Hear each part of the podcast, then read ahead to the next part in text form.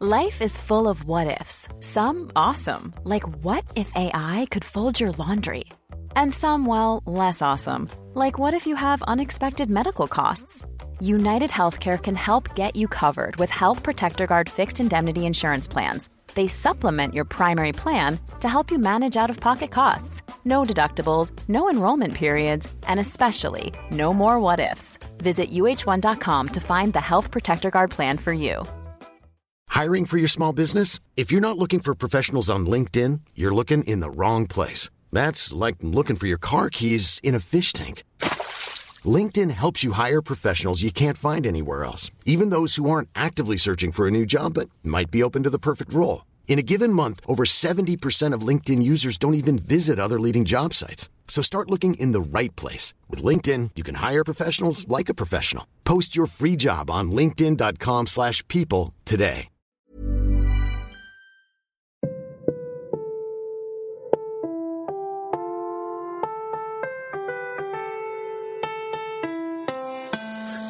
And from a basement to your headphones. Barely even know who we are, but changing the unknown.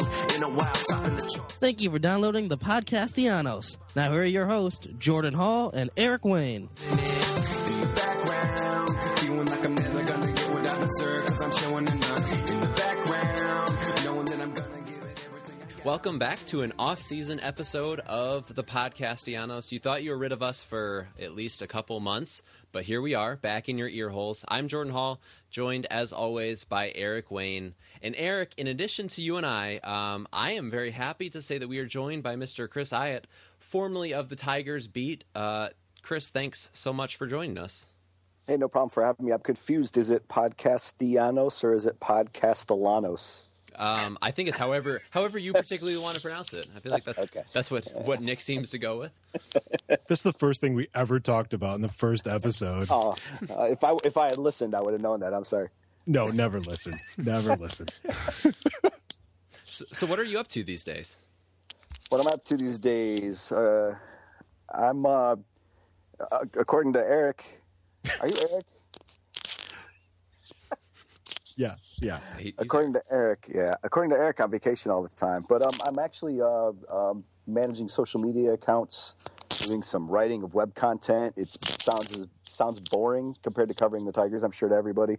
But um, mainly, I'm uh, I'm home a lot more, hanging out with my family, which is pretty cool. Nice. Now you That is cool. you two I know go a long way back, correct? How did you guys meet? Oh no, not that far back, and I don't No. I don't think we claim to know each other at all. Really, No. um, I'll not let that not part out. Not that. No, no. Go ahead. No. Um, I don't know. I don't know, Eric. What? Three, four years? Uh, yeah, we bet. Yeah, I think it was uh ALCS game or something. Yeah, we saw each other. Uh, That's not yeah. true. um, From across the room. you. I. I I don't it know. was like a. We knew each other on Twitter, and then you were at a Yeah. game in a suite, and I wandered over Yeah. and said, "Hey." That's right. Yeah. Yeah. so we've yeah we've bantered some back and forth. Yeah. For quite some time. So, yeah. So. Any uh, podcasting breakthroughs since the spa- sabbatical started, Eric? No. Uh, no, I, I'm just, uh, I uh, almost have to get uh, uh, on my microphone here because I'm I'm so scared about you know uh, this this sell off that's that's happening. So I don't know. I, I haven't been sleeping. I've been I've been waking up at nights. I'm wondering what the crazy Cuban Al Avila is doing, and I, you know it's just oh it's been so restless. Yeah. Let's let's get to that in just a second. Let's do the part where we tell everyone done? where to where to find us. Um, if you want to get in touch with the show, you can at podcastianos.com or on the Twitter. I am at Jordan Hall 23. Eric is at Comerica Eric, and the show is at Podcastianos. Chris, what is your Twitter? My Twitter is still Chris underscore Iott. Um, you can also find me at Twitter twitter.com slash well, I don't know what it is. It's at social SND. You can also find me on Facebook with that same thing, and you can find a website, uh, social dot sorry, I'm screwing this up. Social dash sound dot com is the name of my new uh, social media company. So you can find me there too. Sounds hot. If, if, if you want to find me. Social dat sound. Huh? Dot social sound? dash sound.com. The name of the company is social sound dot com, but we had to have a dash in there. Gotcha. I'm tracking with you. Of course, I am on the Instagram at Jordinho, J O R D I N H O 4. And we would love it if you would take the time to subscribe, rate, and review us on iTunes. Yeah. I'm Blaine Hardy, and you're listening to the podcast Janos.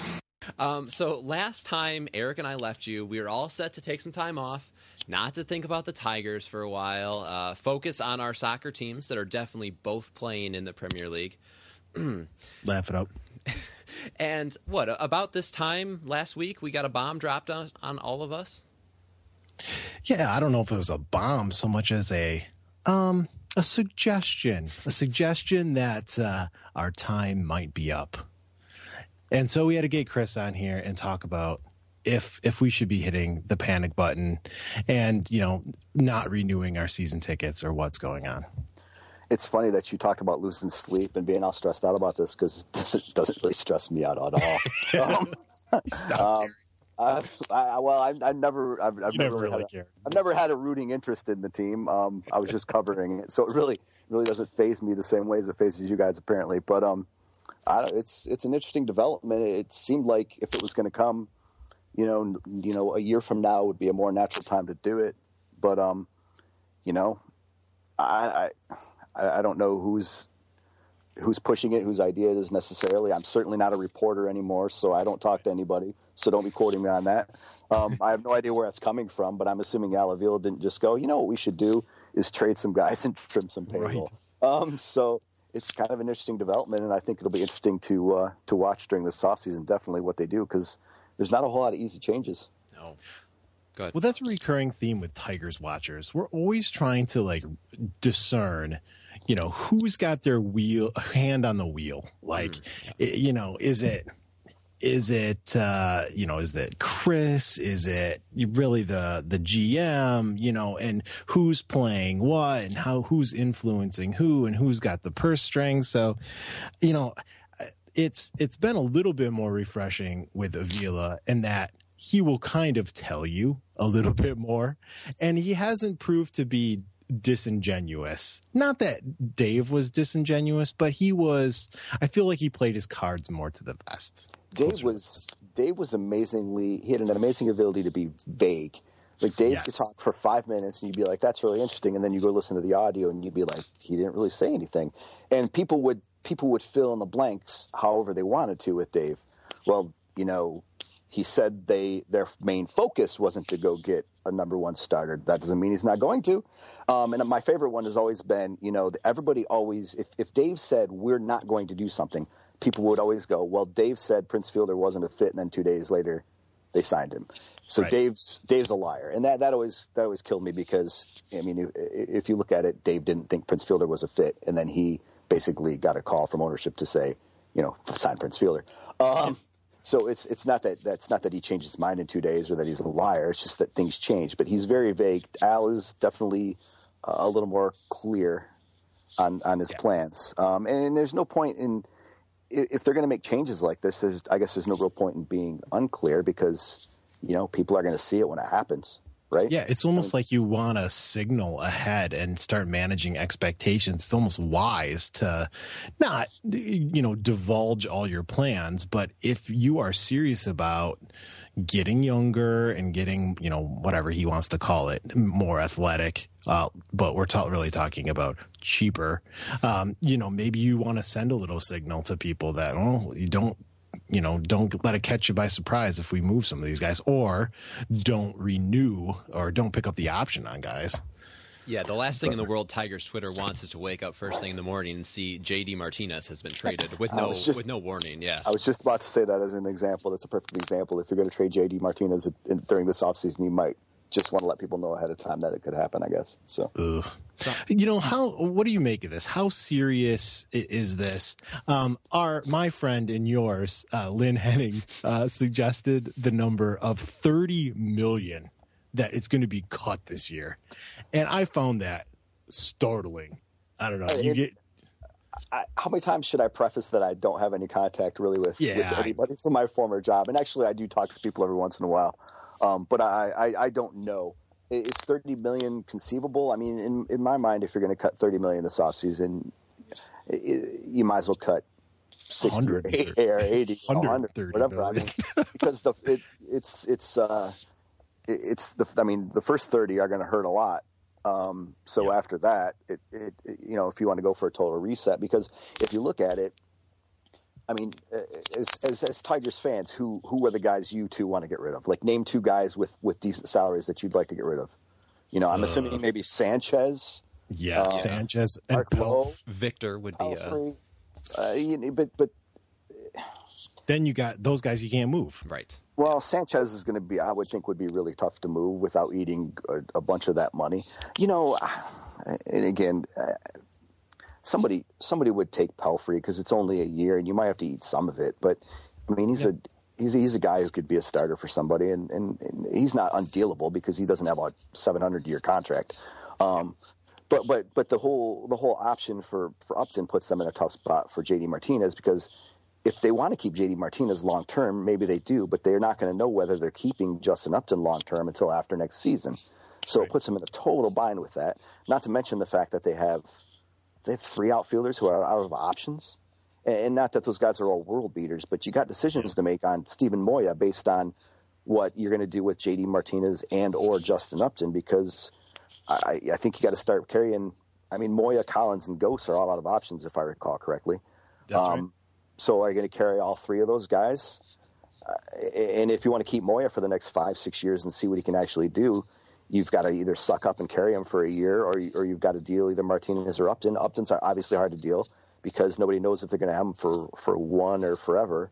Um, So they're, it's just a really, it's really not a good spot to be in at this point. You know, Well, another, another guy you can trade is Kinsler, but then you're going to start you're going to start Dixon Machado alongside Jose Iglesias next year.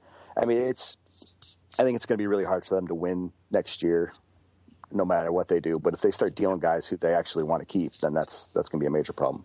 That's why I'm so confused why this is the off season he sent that signal. N- next year would make just so much more sense in my mind. But Well, I have a little you- mind. You don't know who's making those decisions, and, and I don't. I don't know who's making those decisions. I could guess, but I don't want to. I mean, I would never want to. And the other thing is, is if it's a long process, and it, I mean, it's going to be a long, hard process depending on how much they, you know, what their end game is. You know, I don't know what they're trying to get down to. If they're if they're trying to get down to a, a, a you know, what you would think an AL Central team, you know, might want to spend to make money, it, it might take a while to get there.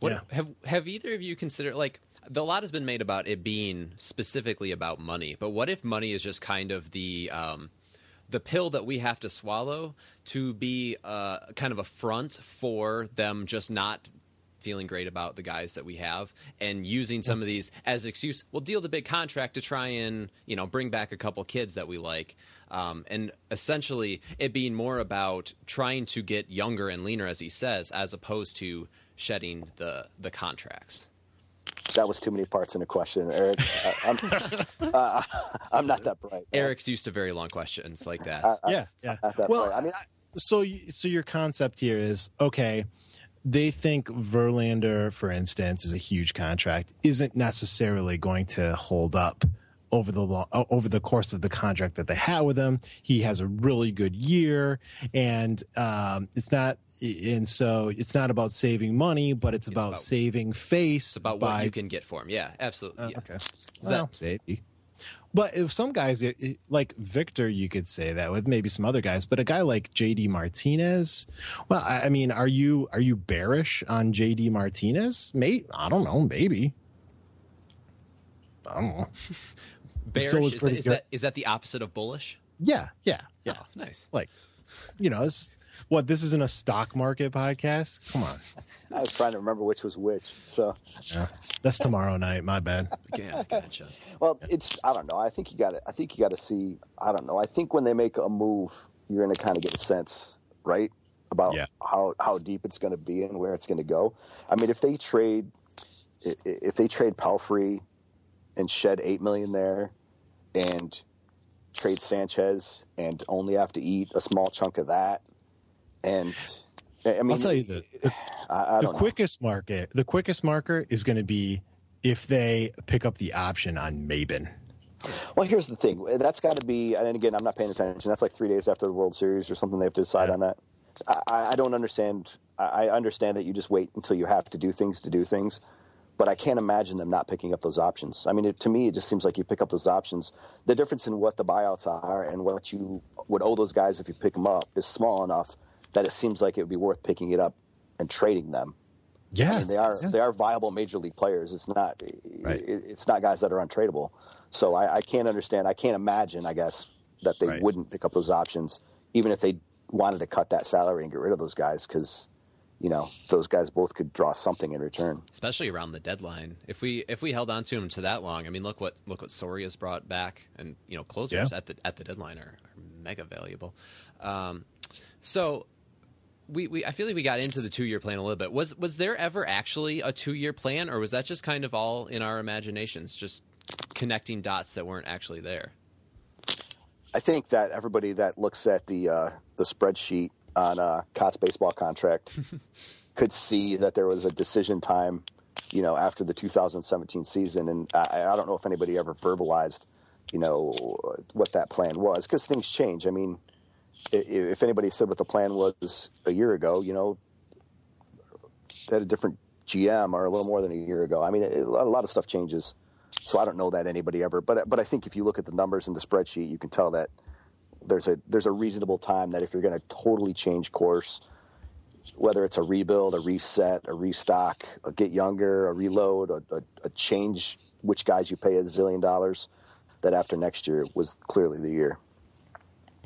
Yeah, I I think the the opt in opt out was the, I think the clearest marker of that.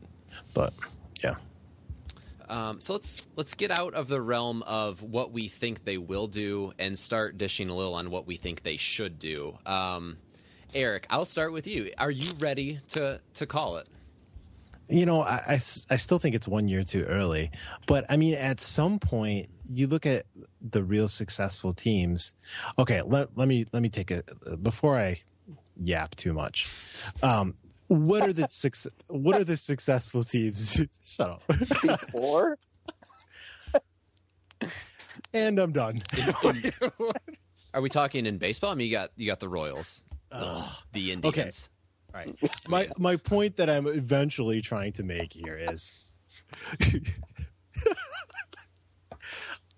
there is a point at the end of this trail, and that is you need to draft and develop guys good to be good, and we kind of suck at that. Mm.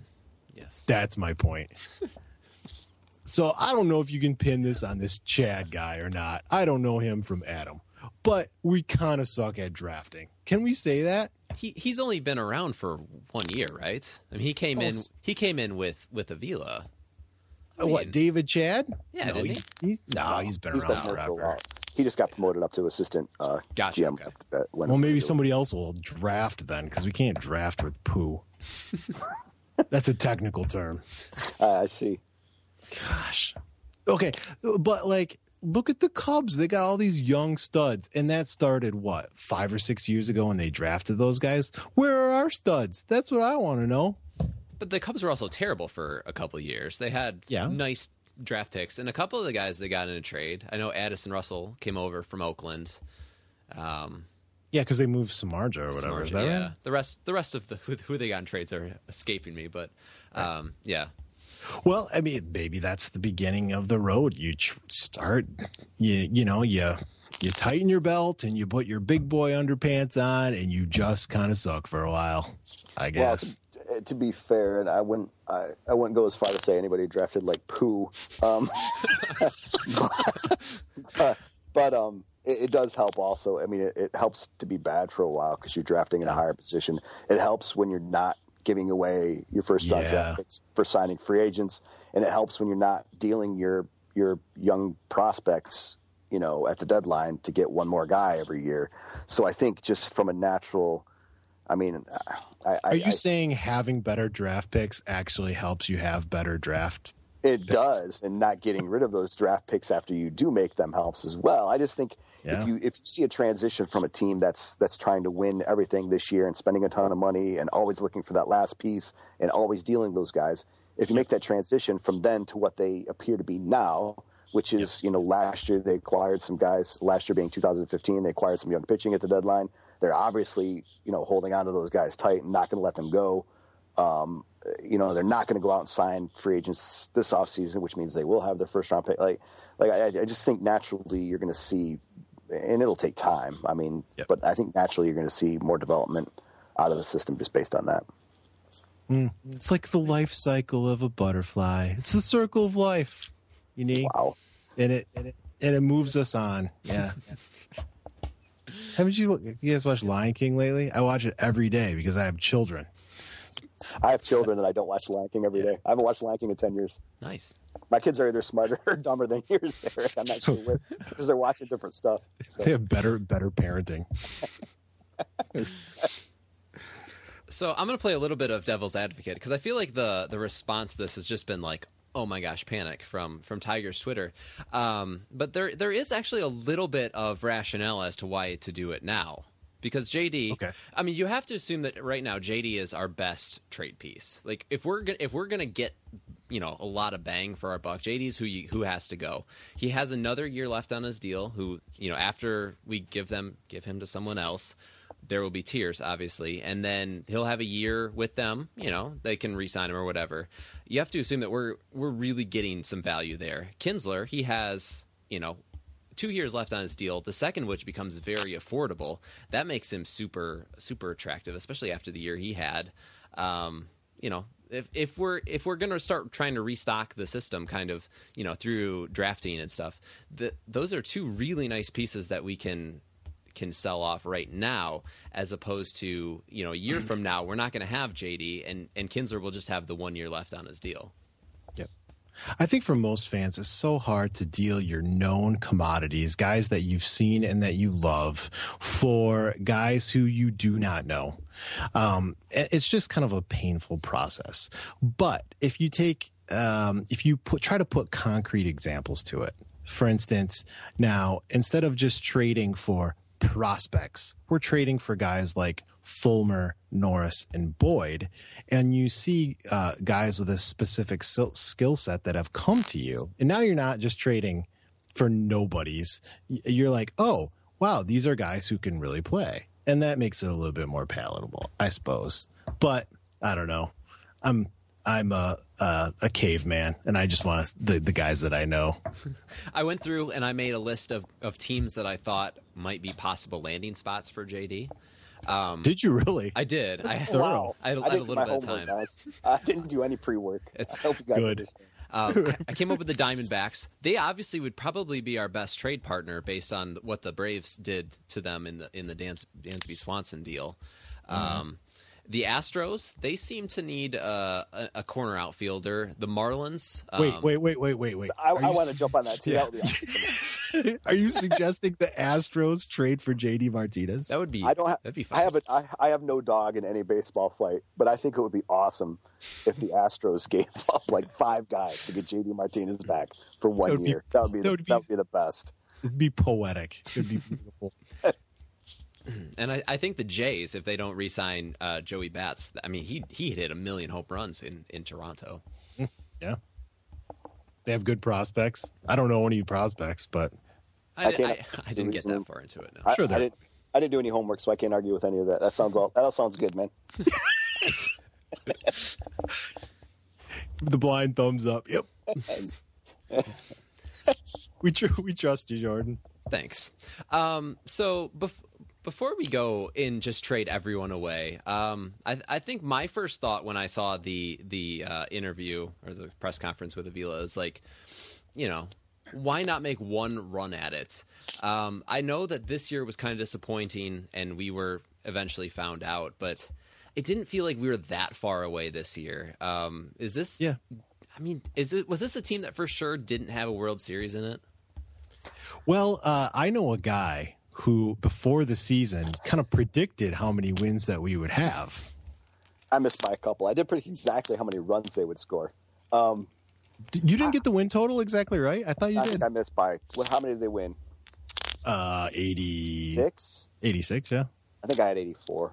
I, I saw them going into the season. I saw them as a team that was probably going to finish second or third in that division, and had the potential to. I, I know this sounds stupid. People get mad because they want you to predict exactly how many runs a team's going to score. But I thought they had kind of first to fourth potential in that division, and Yeah. I, I know that's vague, but but I mean, in years past, they looked like a team that had first or possibly second potential, if you know what I mean. Um, I just I, I wasn't I wasn't sold on them as a World Series contender going into the season. You know, when they started poorly, I thought they were a better team than that. When they finished really strong, I didn't thought didn't think they were that good or had that in them. Um, I mean, I was clearly surprised by. I, didn't expect Michael Fulmer to have any sort of impact this season, really meaningful impact at all. Um, so that was, I mean, that that that really kind of took me by surprise, and I think, you know, helped them maybe finish a little better than I expected. But hey, could they have could they have made the playoffs and won the World Series? I, I suppose if they didn't do anything this offseason, could they next year? I don't know, maybe. I mean, it's not a division stocked with teams that are spending a ton of money to try to win, and frankly. I know they've got a team in the World Series again for the third straight year or whatever, but the AL Central, from top to bottom, isn't the strongest division. So I feel like most teams have a chance most seasons. You know, if the Tigers had been in the East starting this season, I think people's expectations would have been a little more skewed. And frankly, instead of winning 86 games in that division, they wouldn't have won that money because the competition's uh, a, a lot stronger top to bottom, I guess. Did I answer that question? Is this is this podcast better than or worse than they usually are? Oh, Am definitely. I? Am I? Oh, is it okay? I, I want to make sure I wasn't destroying you. I mean, I think This only the listeners can answer that, but I'm I'm going to go with better. Good deal. Good deal. So Um, okay, so go ahead, Erica. No, I got nothing. That do you have more questions? Oh, I have more questions. Oh, Actually, yeah. I mainly, might primarily just have one more question. Okay, so I'm putting both of you into Avila's uh, seat. How are you approaching the sell-off? Where where do you start, um, and then then where do you go from there? First, I'm enjoying Avila's seat. It's probably a nice leather bound seat. You know, nice smoking better- casters. I'm smoking better cigars if I'm in Al Avila's seat. for Yes, sure. all the fanciest whiskeys in the in the Tiger Club. Beautiful women are waiting on me and bringing me trays of things. You're totally stalling, so you don't have to answer this question. A few more examples, and I'll just I'll just move on. Uh, how would I start with this process? I, the first thing I would do is I would put some money with Anibal Sanchez and try to try to exit him. Yeah. Um, uh, I think a team would pay something for him and give him because he showed he, he showed some flashes. That would be the first thing I would try to do. Um, after that, um, I would probably trade JD Martinez if you're going to do that. Um, because if you're not going to sign him long term, you gotta you gotta uh, extract as much value out of him. So that'd probably be one and two, I suppose. I can't really argue with that, especially number one. The thing that uh, two things about the question though: a, I'm unqualified to be in Al Avila's seat, and and b, I don't know. I don't have information that Al Avila has. Like I don't know hmm. how deep this has to go, or or what his orders are. If this is a reset, or or if he's under orders to be, you know, under 100 million at the end, you know, by the start of the 2018 season. You know, it's hard to say what the first step is if you don't know how many how many you know bites out of that payroll you have to take. But I think Sanchez is an easy one, but I, I don't know how much of that you're going to have to eat. I, I don't. I, I'm not. I wouldn't be against you know looking for a new home for Pelfrey. I'm not sure that you know. I don't know. Do people expect Fulmer and and Boyd and Norris to be like three of the five starters next season? They definitely I- do. Ex- Twitter definitely expects that. I don't know. I think that's I, I I don't know how that's going to turn out. Like Right. I, I think they're talented young pitchers, but I think if those three guys are in your rotation to start the season, and then you have injuries, and you you know you're bringing other guys up, like I think you might want to uh, hold up on that a little bit, and maybe you know maybe go into the season with one of those guys in Toledo Right. as the first guy up. I mean, you got to have some depth there too. Um, if you go in with with three of those guys, and then you know Zimmermann gets hurt again, all of a sudden you got Verlander and, and four, you know, almost rookies.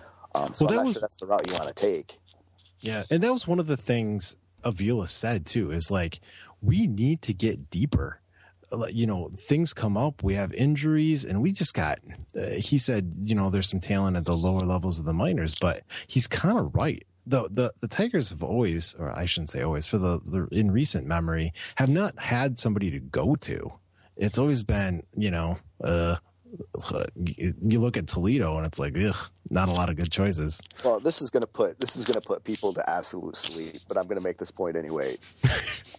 Got my pillow. I'm ready. A, a few years ago, when the Tigers had uh, Verlander, Scherzer, Porcello, like when they had five absolute lockdown, these guys are in the rotation. They're going to make 32 starts a season. Uh, it, it was it, the Tigers had a hard time getting like getting minor league free agents. Like Yeah. if you're a veteran pitcher who who wants to fight for a spot or start the season in AAA with hopes that you can pitch your way into a major league rotation, did you want to come to the Tigers or did you want to go somewhere else? So I think that's one way you might see them add some depth to the to the rotation this this offseason is they might be able to get a guy or two to go start the season in Toledo or or compete for a compete for a starting job in spring training and then you know fall back to Toledo or whatever. And that's not sexy, but but it is a difference that they that they will be able to probably incorporate now that, that a few years ago. I mean, they couldn't get a they couldn't get a, a, a six year free agent starting pitcher who who had potential to work in the starting rotation to sign with them. You know, three four years ago, um, and I think you'll see that change a little bit now. And again, that's not sexy, but I, I also. They've added the depth with those young guys. I mean, if they can go into the, ro- the season with one or maybe two of those guys in the rotation, you know, then they've got one guy in the minors or two guys in the minors who can come up and fill that spot, and you've added depth right there. So I think that's going to help no matter what. Um, but beyond Sanchez and, and maybe Pelfrey, I mean, then, uh, I mean, really beyond Sanchez, it starts to hurt if you're trying to win next year. Obviously, um, I think if you know, we all know what Victor's done for that team, but you know, if you could spin yourself out of some of that money, you know, then maybe you've got a place to not hide Moya. And not that he replaces Victor, but you could, you know, you could DH him or you could put him in the outfield and DH Upton once in a while. I mean, there's a lot of things you could do if if you got rid of that money um, on Victor's contract, but you know, I don't know how I don't know how reasonable that is. And again, you're probably going to hurt your chance to win. You know, no matter what. Yeah, and if you go ahead, Eric.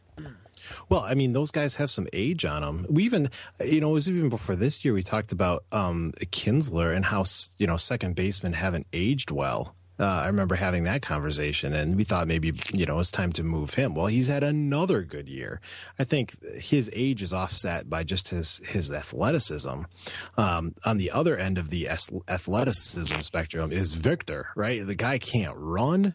Uh, he's he's mashed the ball again this year and stayed relatively healthy. Um, do you try to sell high on him, knowing that he is he's not getting any younger?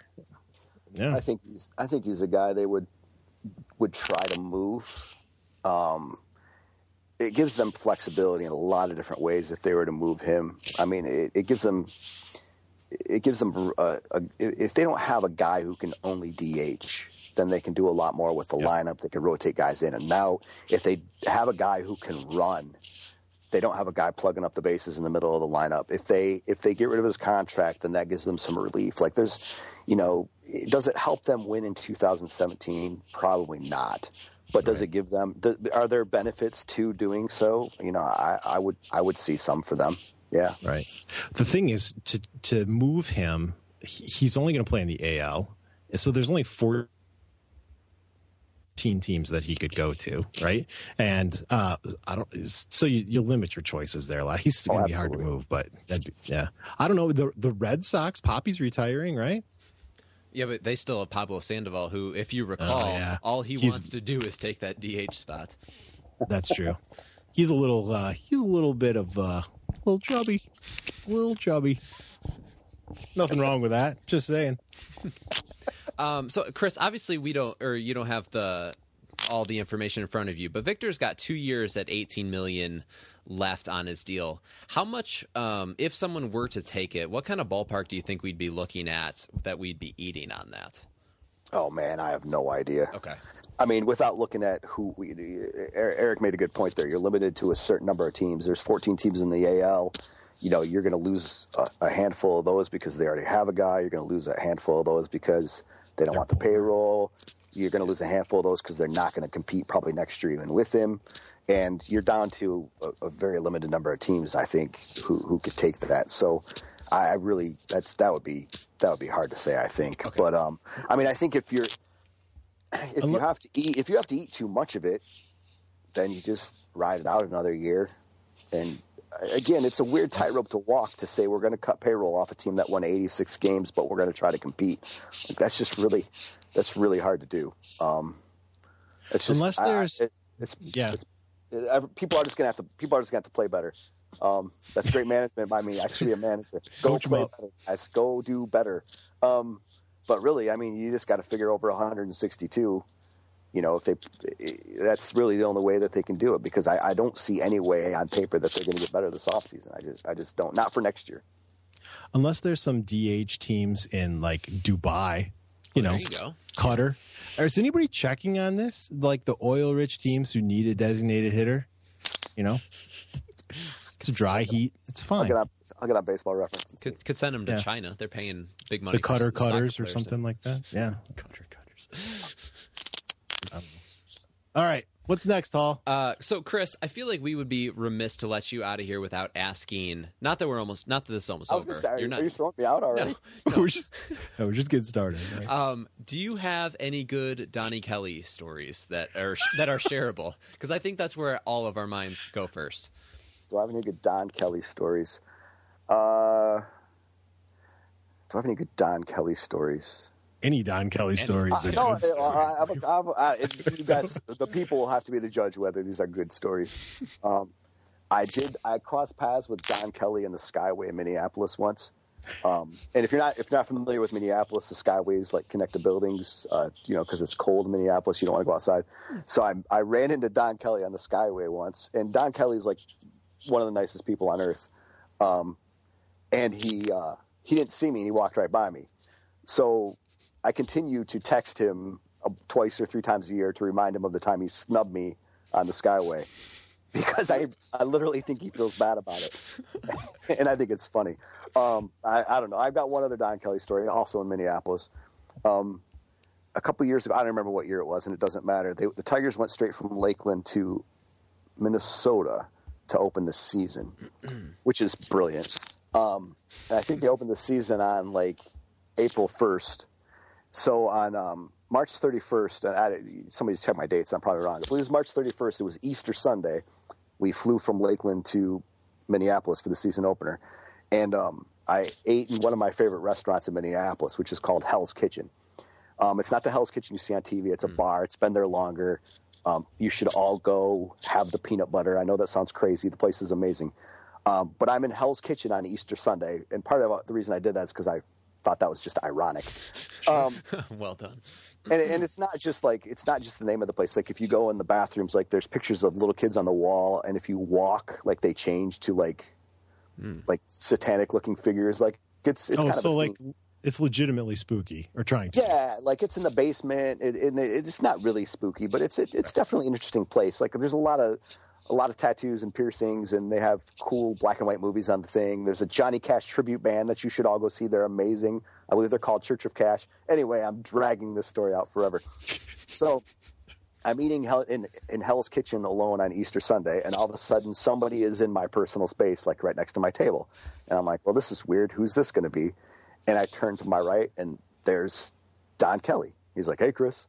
Um, not a whole lot of players tend to track me down to interrupt my meal when I'm on the road, but Don Kelly did. But I, the, the reason that this is really ironic is that if you were if you were going to predict the three players that season to most likely start a Bible study, it would have been the three guys in Hell's Kitchen eating dinner on Easter Sunday doing the same thing. Not- Right. it, it was uh, uh, Don Kelly, uh, Matt Tuiasosopo, and Right. And a left-handed pitcher whose name I cannot remember. He wasn't there very long. It's going to come to me. Darin Downs. Yeah, Darin Downs. Nice. Darin Downs. So Matt Tuiasosopo, Darin Downs, and Don Kelly walked into a bar. Um, but, but I always found that ironic that, that we ran into each other at Hell's Kitchen on Easter Sunday. But no, that's that's, That's that's, pretty all. I, good. sorry, that's all I got. That's no more awesome. Don. Pretty good. But Don Kelly is. I always argue when people when people say this is one of my pet peeves, and I have like a million of them. Um, we could stick You stick kind around of for. do. Oh, seriously, I'm old. I'm an old man. Oh, we should have power ranked them. Um, one of my I, pet I could come up with 10 things that Chris doesn't like easy. One of my pet peeves. You should text them to me, and I'll tell you whether you can say them to everybody else. Um, one of the things that drives me crazy is when people say of a professional athlete, he's a better person than he is an athlete because that's all right. There are 700 Major League Baseball players in the world, ish, right? 700, uh, 750.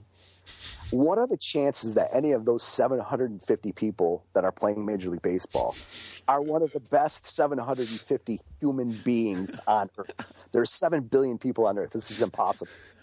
But if somebody was going to make an argument for he's a better human being than he is a baseball player, I, I give you Don Kelly because he might have a shot. Um, um, but that's that's yeah, that's all I got for Don Kelly. I love He's a that double all of the things we assume of him are actually true. That's so awesome. No, I mean it's hard. To, I always hate to. People always ask me who are the nice guys, who are the bad guys, and it's really.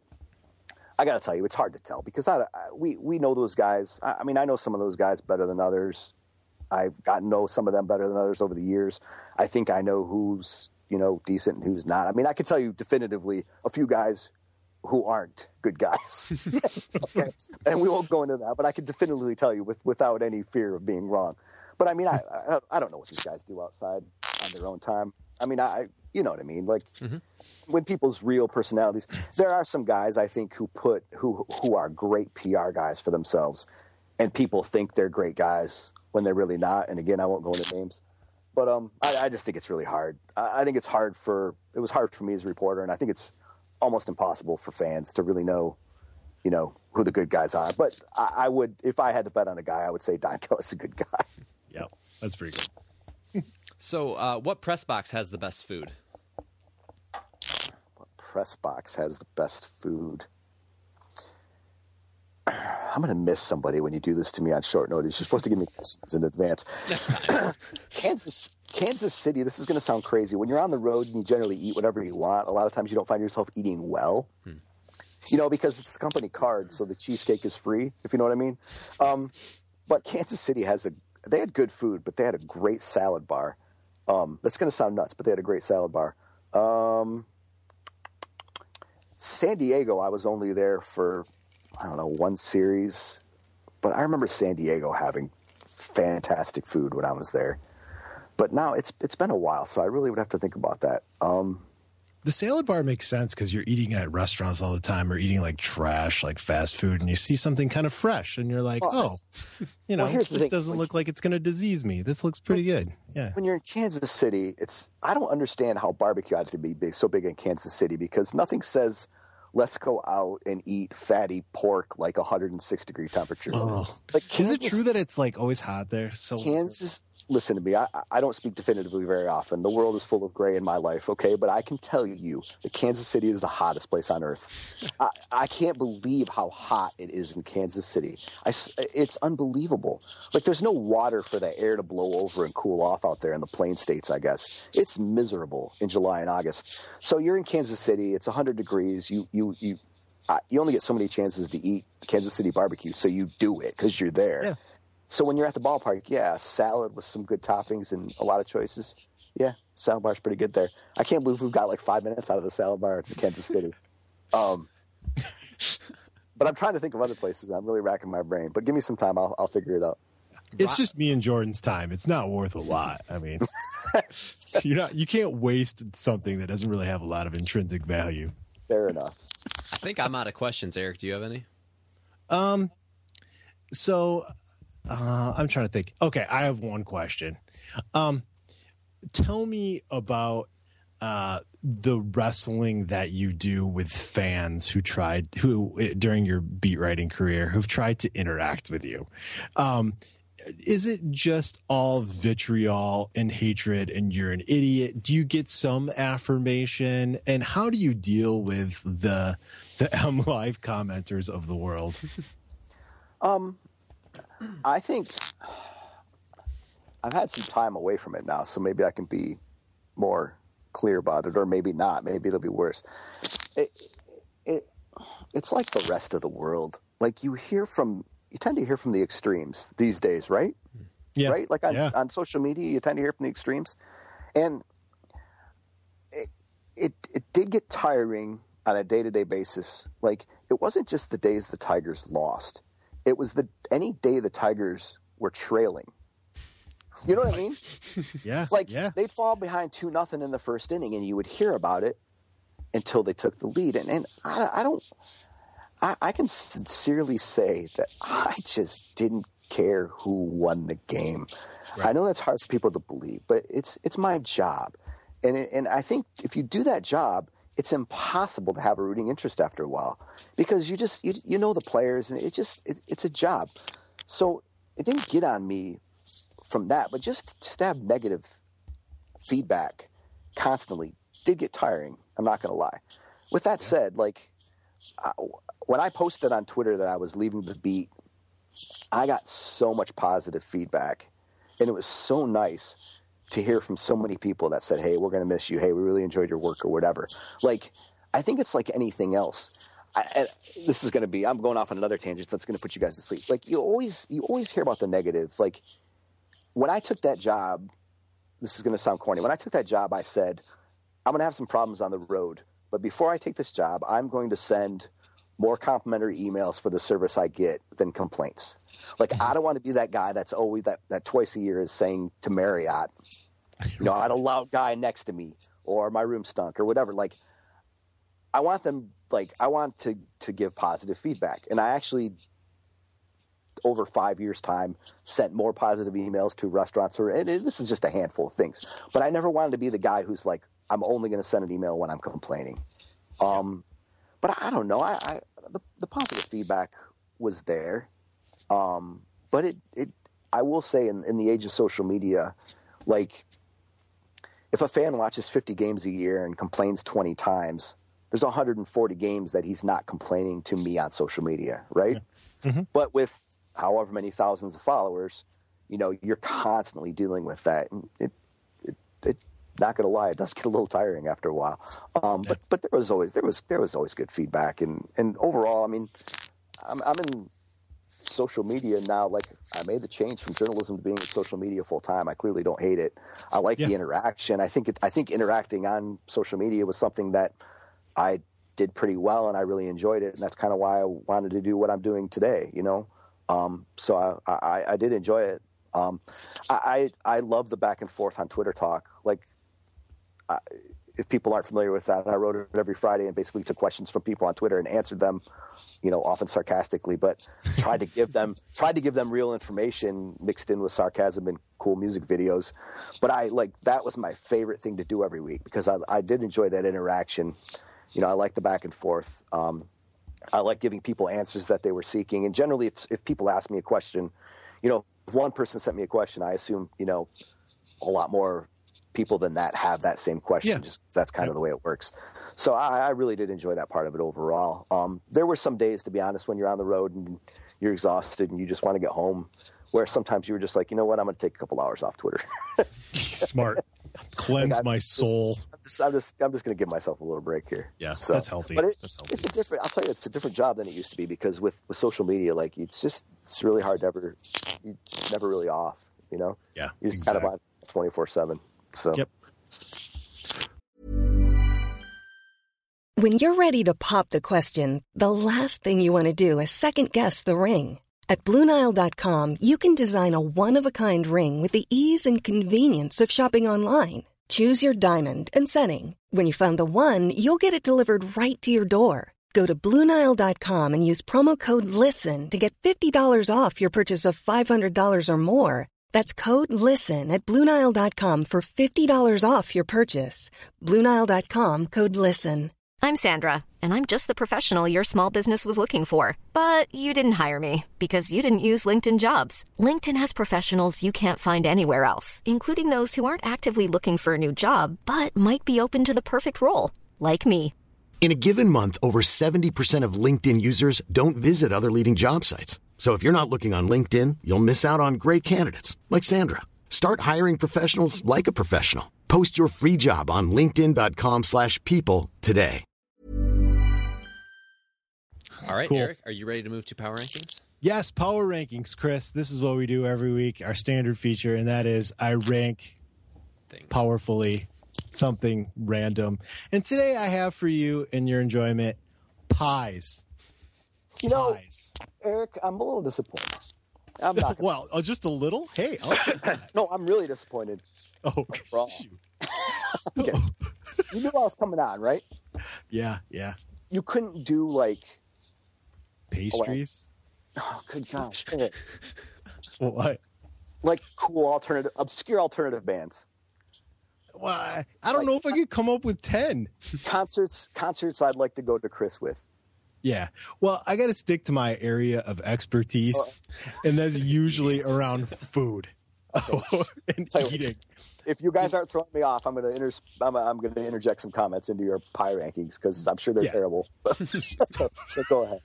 You just prejudged my power rankings. You haven't even heard the first one yet. I kn- I Oh, know boy. you. I, I would prejudge all your, judge all your power rankings. Okay. So go yeah. ahead. All right. Fine. Top seven and the bottom three pies. Starting Why- at number Wait, why seven and three? because that adds up to ten. Oh, um, all right. I don't know. Don't you know? uh, you know, the number seven is the number of of completion and perfection in the Hebrew world. Do you how many days of creation? Well, there's seven. You know, Uh, all right, so go. Just go ahead. you don't ask. All right, here we go.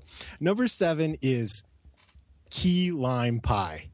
Key lime pie. You're wrong already.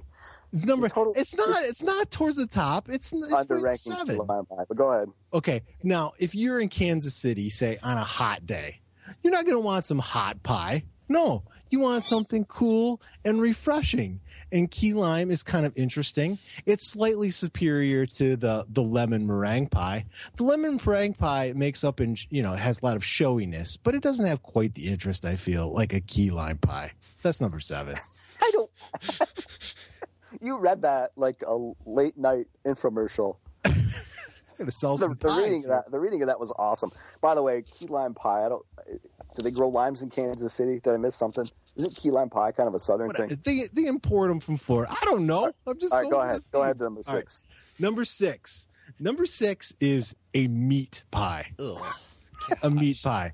Now you could have like a chicken pot pie, or like when you go to Europe, you know, in England they have like meat pies. And I'm not talking about the frozen ones because I had those as a kid and I hated those because they had peas in it, and I hated peas.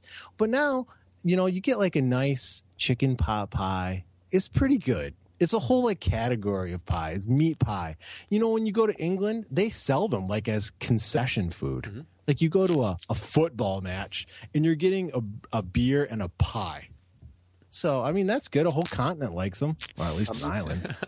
A don't meat know. pie. A meat pie isn't a pie, so I. I- I don't What? think it should be included. It's but got just go crust around it. Is a pizza a pie? No, because it's not your own crust around it. What about a stuffed pizza? Hmm. Is a pasty a pie, or does that fall into your meat pie category? Yeah, pasty's totally a meat pie. It's not shaped like a pie, though. All right, go ahead. You didn't know we were getting so Pie deep tonight, did you? I don't know. Maybe that's the definition. All right. And anyway, number five is like mud pie. So this would be like chocolate mousse and whipped cream and stuff, and you make a pie. It's mud pie. You know, they have like stick snicker pies. These are all kind of in this category. It's chocolatey, it's fluffy, it's good. That's number five. Number four is a, is an all time classic, and that is pumpkin pie. Pumpkin pie is kind of special because it's kind of those. It's one of those once a year foods. You're not crushing pumpkin pie, you know, for Fourth of July. Your grandma's making it for Thanksgiving, and you have joy on your face because it's Thanksgiving, and you're almost done dealing with your family, and you're eating pumpkin pie. Is number four. Once a year is too many. But Go ahead. Do you like pumpkin pie? Do you Uh, not a big fan. do you worry you're just giving in to Big Pumpkin when you eat that? to, to big pumpkin. Libby has Libby is in our, our pocket. Is that what you're saying? Come on, pumpkin pie is good. It makes you happy. Squash pie. Go ahead. It's it, all right. The consistency is a little custardy. It's a little gelatinous. Okay, is that what you want? It's still Go good. All right. Number three is coconut cream pie. Coconut cream pie is a showy pie. You see it behind the glass, and it's tall. You know, it's got that poofy top and like the little wisps of coconut. And I like coconut. Coconut is a good flavor. Bring me some coconut cream pie. That's number three. Coconut is a showy pie. Yeah, it's it's it's got a big, you know, it's like a frothy head on a beer. You know, it's kind of tall. It's got that go creamy ahead. top. All right, number two is cherry pie. cherry pie is uh you know pretty pretty good food. It's got that blend of kind of tartness and sweetness. It goes good with the crust, and of course, with cherry pie, you got to have ice cream. And ice cream with cherry pie, it, it slightly warm cherry pie, is one of life's great pleasures. I like cherry pie. I can't It's have garbage. God, you guys are all Oh no, I na- I said you nailed it. Oh, yeah, thank you. All right, number one. Uh, we'll let Chris guess because he's he's the guest. What is the number one pie? You've left two spots for for apple and blueberry, yet you managed to get mud and pumpkin on the list. So I'm baffled. I'm assuming you're going to say apple.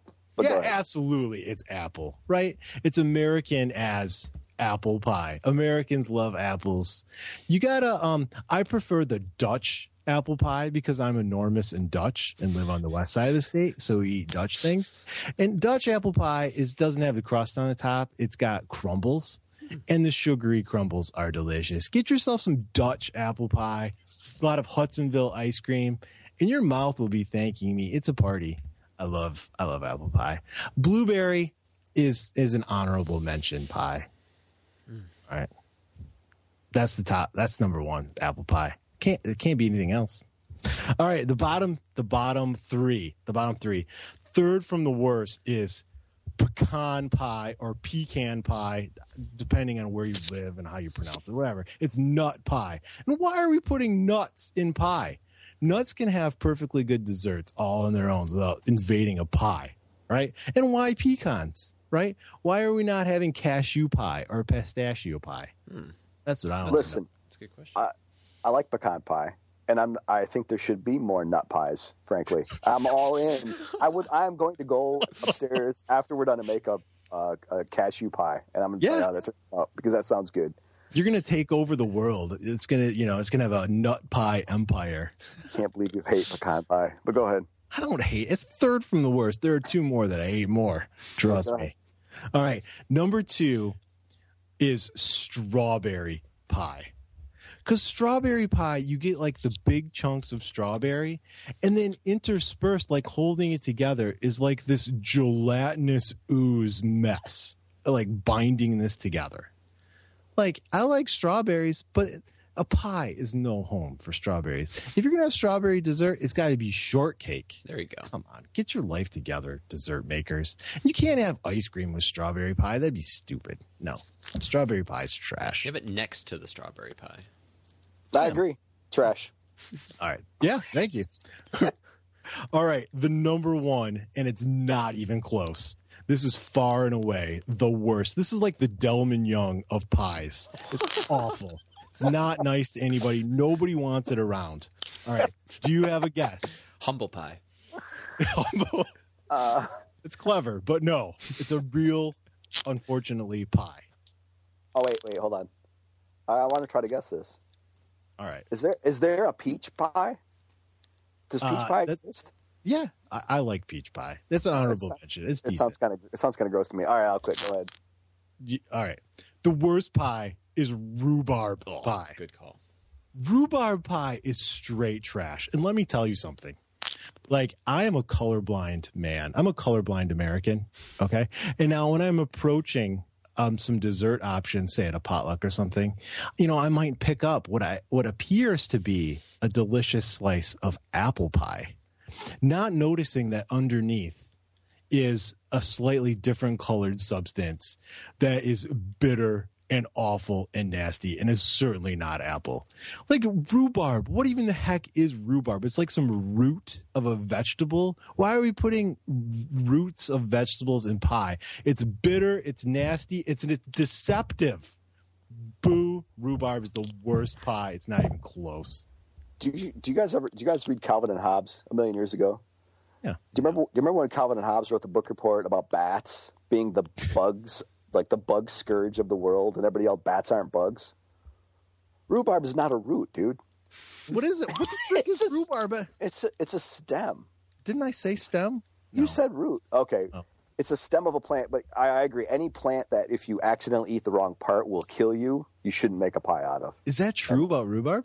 If you eat the leaves, like yeah, you're in you're in you're in a you're in bad shape.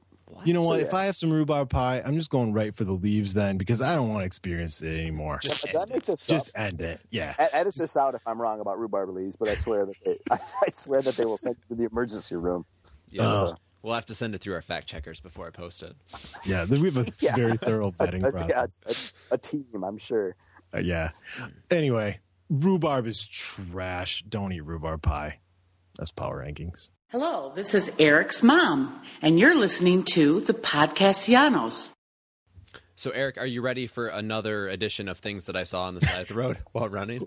Yeah, of course. Okay, so um, once again, Chris, we do this most weeks. Things that I see on the side of the road when I'm running. It's pretty straightforward. Um, so today, I was out on my run, um, and I ran past this old dude that was like out getting his mail. Um, have either of you guys seen like Duck Dynasty, or at least a least little bit. the the old uncle? Can you kind of picture what he looks like? Yeah. So I go by him and he like motions to me that he's like offering me the contents of his mail. You know, like kind of classic old man humor. And I'm like, okay. So I like kind of, you know, give him the haha, that's funny and you know, motion like no cuz I don't I don't want to take my earbuds out. So I'm just like motioning no.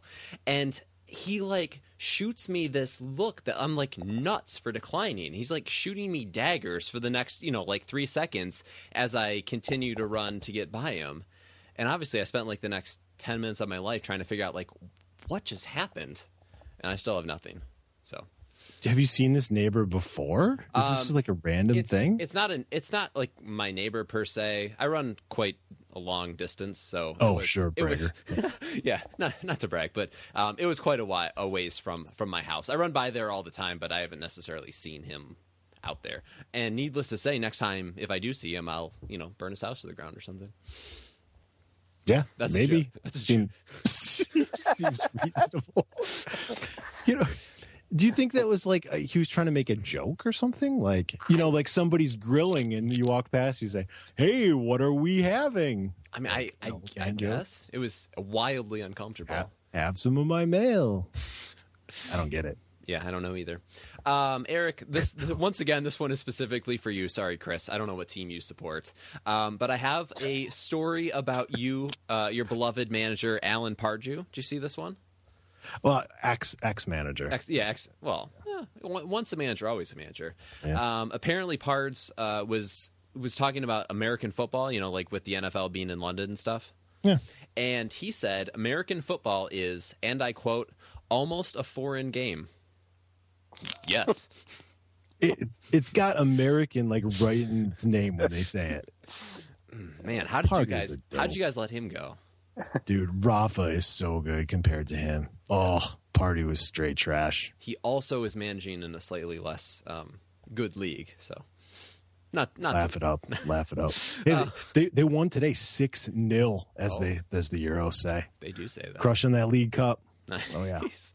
Um, and I have one more recommendation for any listener that's you know hung with us this long. Um, there is an oral history of baseball on Seinfeld article um, by Rob Nair.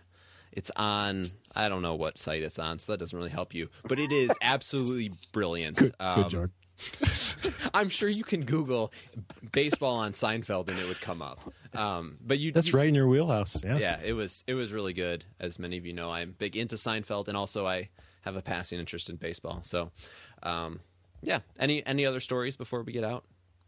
Um, Chris, tell us where to find you. Tell us uh, um, what you're up to and what you're what you're promoting. Um, I'd like to promote my new album, which is dropping on Tuesday. That was really that was really a That's weird hot. lead-in. Um, you could you can find me if you want to. Uh, uh, my website for my new business is social-sound.com. You can also find me on Twitter and Facebook. It's uh, at social snd. You can also find me at my Twitter account, Chris underscore Iott, which I generally don't use very much because I'm not sure what I'm supposed to do with it anymore. Um, I'll take recommendations if you would like to uh, send me some there about what you would like to do. Um, and you can find me at a tiny concert venue near you at some point in the next, you know, six to 12 months. Just So- looking for hot salad bar takes. That's what I- oh, yeah, that was a hot take. So, yeah, awesome. Thanks for coming, Chris. Thanks for being with us. Yeah. As far as as far as we go, the show is at podcastellanos.com. I'm Jordan Hall 23. Eric is at Comerica Eric, and the show is at Podcastellanos. Um, just like Eric said, thanks again for for coming on the show, Chris. We appreciate uh, an hour or so of your time and the uh, all all of the insight and the and the regaling us with stories. It was it was fun. Thanks for having me, guys. Appreciate it. Um, Eric, anything else to say to the people before we head out for an indefinite amount of time? No. that being said, we will catch you guys later. And eat 'em up, Tigers. Eat 'em up. Goodbye.